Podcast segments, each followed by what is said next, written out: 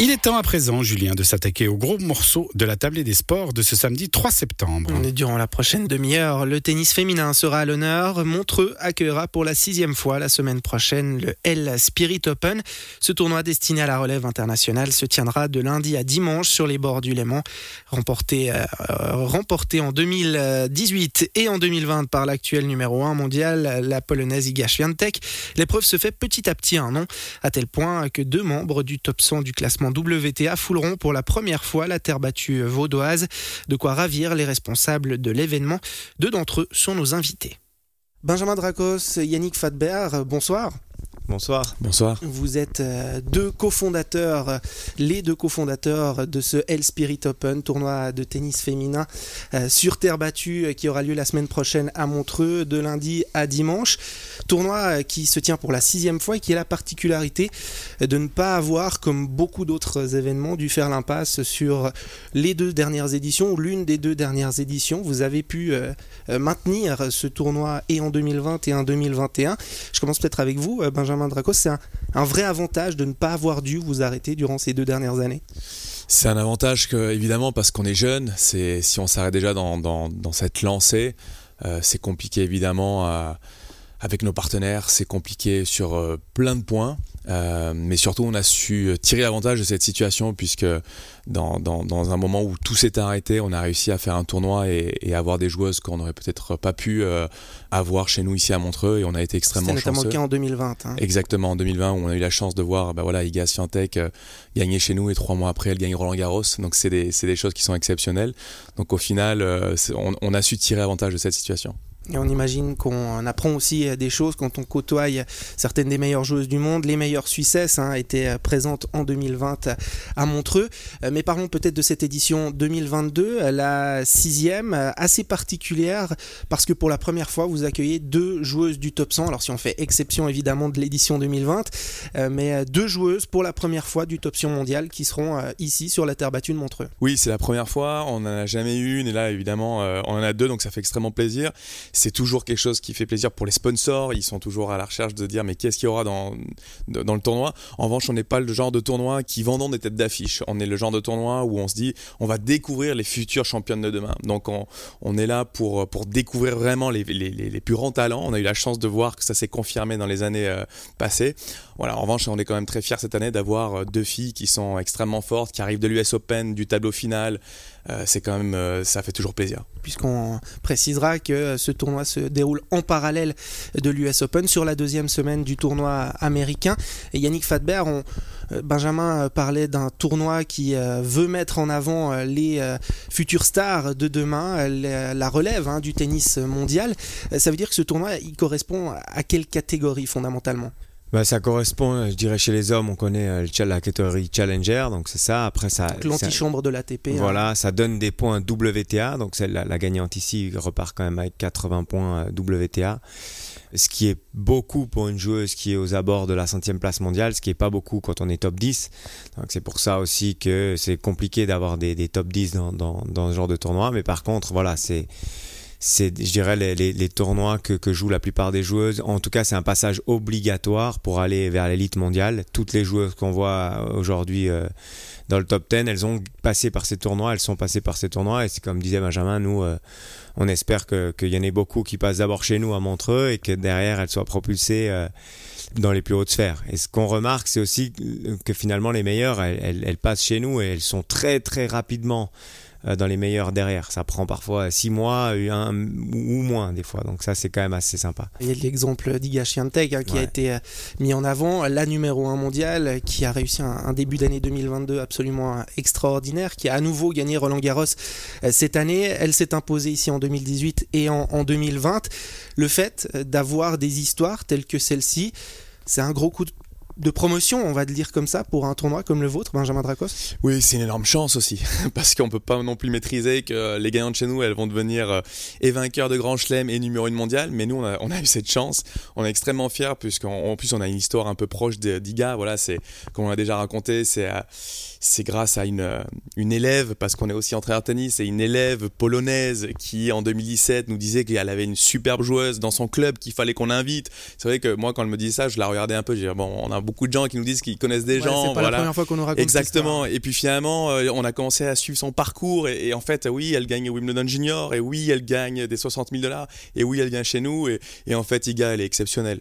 Mais il n'y a pas qu'Iga, il y a aussi les autres et il y a aussi euh, notre vainqueur de l'an dernier, Béatrice, Haddad Maya, brésilienne, qui ben voilà, trois mois après, elle gagne une top 5 mondiale, numéro 3 mondial, et là, elle est numéro 16 mondial, donc c'est exceptionnel aussi. Il y a ces euh, joueuses qui ont un parcours fulgurant. Euh, c'est vraiment un, accélérateur ici, euh, Montreux. Il y a des joueuses qui, qui viennent, qui prennent confiance et qui arrivent à faire le pas supplémentaire. Où on pourrait résumer un petit peu comme ça, ou ça allait un petit peu loin?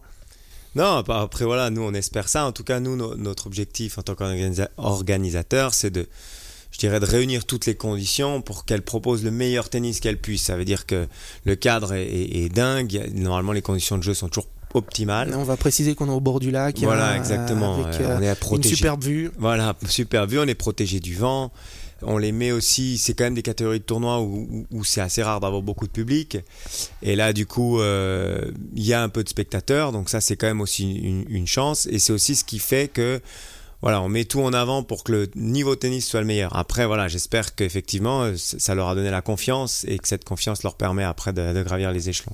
Ces joueuses comme euh, Béatrice Adadmaya, comme Iga Swiatek, vous avez encore euh, des contacts avec, il y a une relation qui s'est construite, Yannick Fadberg non, parce que voilà, c'est pour elle c'est un passage, c'est un passage qui restera, j'espère, mémorable pour elle. Après, c'est clair quand on gagne l'US Open, on oublie un peu plus le, le tournoi Montreux, mais mais c'est un passage et on a toujours les contacts et je pense que si on a l'occasion, une opportunité à un moment donné, euh, on, leur proposera toujours de faire un saut à Montreux. Benjamin Dracos, on parlait de l'aspect promotionnel, de la chance aussi que ça peut représenter d'avoir des joueuses comme ça qui éclatent derrière, qui percent au plus haut niveau et qui sont passées par Montreux pour un tournoi comme le vôtre. Le tennis féminin, on imagine aussi que c'est un petit monde. Euh, il y a aussi un effet de bouche à oreille, ça discute entre joueuses. On se dit, euh, ben tiens, Montreux, c'est, un tournoi euh, qui est intéressant, c'est un tournoi où il y a un vrai niveau, il y a aussi ce fameux cadre particulier. Je sais pas ce qui se dit sur le circuit, en tout cas, ce qui est sûr, c'est que les joueuses parlent entre elles et, et quand elles arrivent de l'US Open ici à Montreux, on a plusieurs fois entendu dire, mais j'ai jamais vu un endroit tel qu'ici à Montreux. Donc ça, c'est, nous on le dit, mais c'est répété, voilà, entre entre joueuses sur le circuit. Euh, maintenant, euh, voilà, nous on, s'amuse toujours à dire qu'ici à, à, Montreux il y a quelque chose de magique. On en joue aussi, mais mais finalement c'est peut-être un peu vrai ce cadre, ces conditions particulières, euh, ça fait aussi partie de la carte de visite qu'on met en avant. Au-delà de l'aspect, euh, bah, il y a beaucoup de points pour euh, des joueuses au-delà, classées au-delà du top 100 mondial qui peuvent être gagnés au-delà de l'aspect prize money.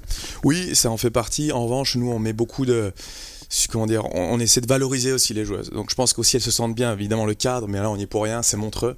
Mais, mais nous en tant qu'organisateurs, on essaie de les faire se sentir bien, on essaie de les, les valoriser. C'est pas toujours le cas euh, quand on est entre 100 et 300 mondial VTA. Et nous on essaie de, de faire en sorte qu'elles se sentent bien ici. Et je pense qu'encore une fois, pour répéter ce qu'on disait, ça commence à se savoir. On va évoquer hein, cette situation que vivent ces joueuses classées euh, entre le top 100 et le top 300 euh, dans la deuxième partie de cette discussion. Euh, mais dans un premier temps, Yannick Fadber, restons peut-être sur, sur ce tournoi, tournoi sur terre battue, première semaine de septembre. Maintenant, c'est grosso modo votre place dans le calendrier. C'est une bonne place. Le fait de jouer aussi, de disputer ce tournoi sur terre battue à ce moment de la saison, c'est aussi une bonne chose. Comment ça se passe à ce niveau-là? Bah, c'est clair qu'idéalement, il faudrait être sur dur parce que voilà, elles ont fini l'US Open, ce serait peut-être une transition plus logique quand elles ont perdu, enfin, ce serait une transition plus facile. Maintenant, voilà, la, terre battue à Montreux, elle est de réputée, on en a fait notre, aussi notre force. Euh, les, places sur le calendrier sont assez, euh, assez peu nombreuses en fait. Et puis après, la, fédération Suisse Tennis essaie de faire des, circuits en fait, que les joueuses puissent venir en Suisse pour disputer deux, trois tournois. Là, ils pensent déjà euh, débutent aux interclubs. Certaines joueuses viennent en interclub pour gagner un petit peu d'argent et ensuite elles ont la possibilité de rester ensuite finalement sur plusieurs semaines en évoluant avec Verbier qui est un, 25 000. Ensuite elles peuvent aller à Genève et ensuite venir à Montreux. Donc euh, il y, a, comme une, chaîne de tournois et Sustennis fait un voilà met un point d'honneur à, à, construire un petit peu comme ça le calendrier. Donc euh, c'est des places qu'on choisit mais pas complètement. Un dernier mot rapide, hein, on parlait, Yannick Fadber, en l'occurrence, vous parliez de ces joueurs suisses, de ce tennis suisse. Il y a, vous me le disiez en préparant cette interview, à peu près 10 joueuses suisses qui vont participer à ce tournoi. On voit au niveau WTA, au niveau de l'élite, que c'est compliqué d'avoir des tournois en Suisse sur le circuit féminin. Il y a Lausanne maintenant qui reste. Il y a eu Lugano avec une expérience relativement courte. Lausanne a récupéré Gstad où ça ne fonctionnait pas forcément. Si on monte plus loin en arrière, il y avait encore Zurich. Euh, vous êtes dans ce monde du tennis euh, féminin. En dessous, on va dire ça comme ça, du circuit WTA, Benjamin Drago, c'est peut-être un petit peu plus facile euh, pour le tennis féminin en Suisse, où il y a quand même des difficultés, même à ce niveau-là? Je crois qu'organiser un tournoi, c'est compliqué, tout simplement. Il y a beaucoup de contraintes. Plus on monte dans une catégorie, plus notre cahier des charges est lourd, plus il est coûteux. Donc nous, on se retrouve dans une catégorie où on se sent pour l'instant à l'aise, où on se sent... Euh, je pense qu'on a trouvé un bon équilibre pour l'instant. On aimerait évidemment euh, potentiellement aussi organiser quelque chose de un peu plus euh, peut-être plus grand à l'avenir. C'est quelque chose qui évidemment qu'on a dans, le coin de nos têtes, euh, c'est indéniable. En revanche, oui, c'est quand même c'est pas évident. C'est quand même pas évident parce que parce qu'on a toujours besoin de vendre des têtes d'affiche. Je pense que un tournoi tennis doit être aussi un côté c'est un spectacle et quand on organise un spectacle, on doit faire vendre des choses. Et quand nous on n'a pas de tête d'affiche comme la plupart des tournois de notre catégorie et en dessous, on n'a pas de tête d'affiche à vendre en tout cas nous on se met pas dans cette position c'est un peu moins facile. Maintenant on l'a dit, on est là pour assister à l'éclosion de championnes. Heureusement ça, on a eu la chance de, voir que les choses sont concrétisées, mais euh, oui c'est pas évident. Si, je, si je, peux rebondir sur la notion de voir plus grand, euh, ça veut dire qu'on pense WTA, ça veut dire qu'on pense peut-être aussi euh, homme à l'avenir ici à Montreux? Alors, faire un, combiné, c'est compliqué au niveau de la place. Euh, c'est un, petit club et on aurait, on aurait du mal. Après, euh, pour rebondir sur ce que disait Benjamin, je crois qu'il y, a aussi, on se doit d'être créatif, d'être inventif pour pas euh, faire juste un tournoi de tennis quelque part. Et c'est vrai qu'en Suisse, on a été quand même bien habitué ou mal habitué avec les stars qu'on connaît. Les gens sont tous déjà allés en Coupe Davis, ont vu le numéro 1 mondial, ont vu Federer, ont vu Avrinka. Et, du coup, euh, ils ont eu cette ils sont un peu blasés quelque part.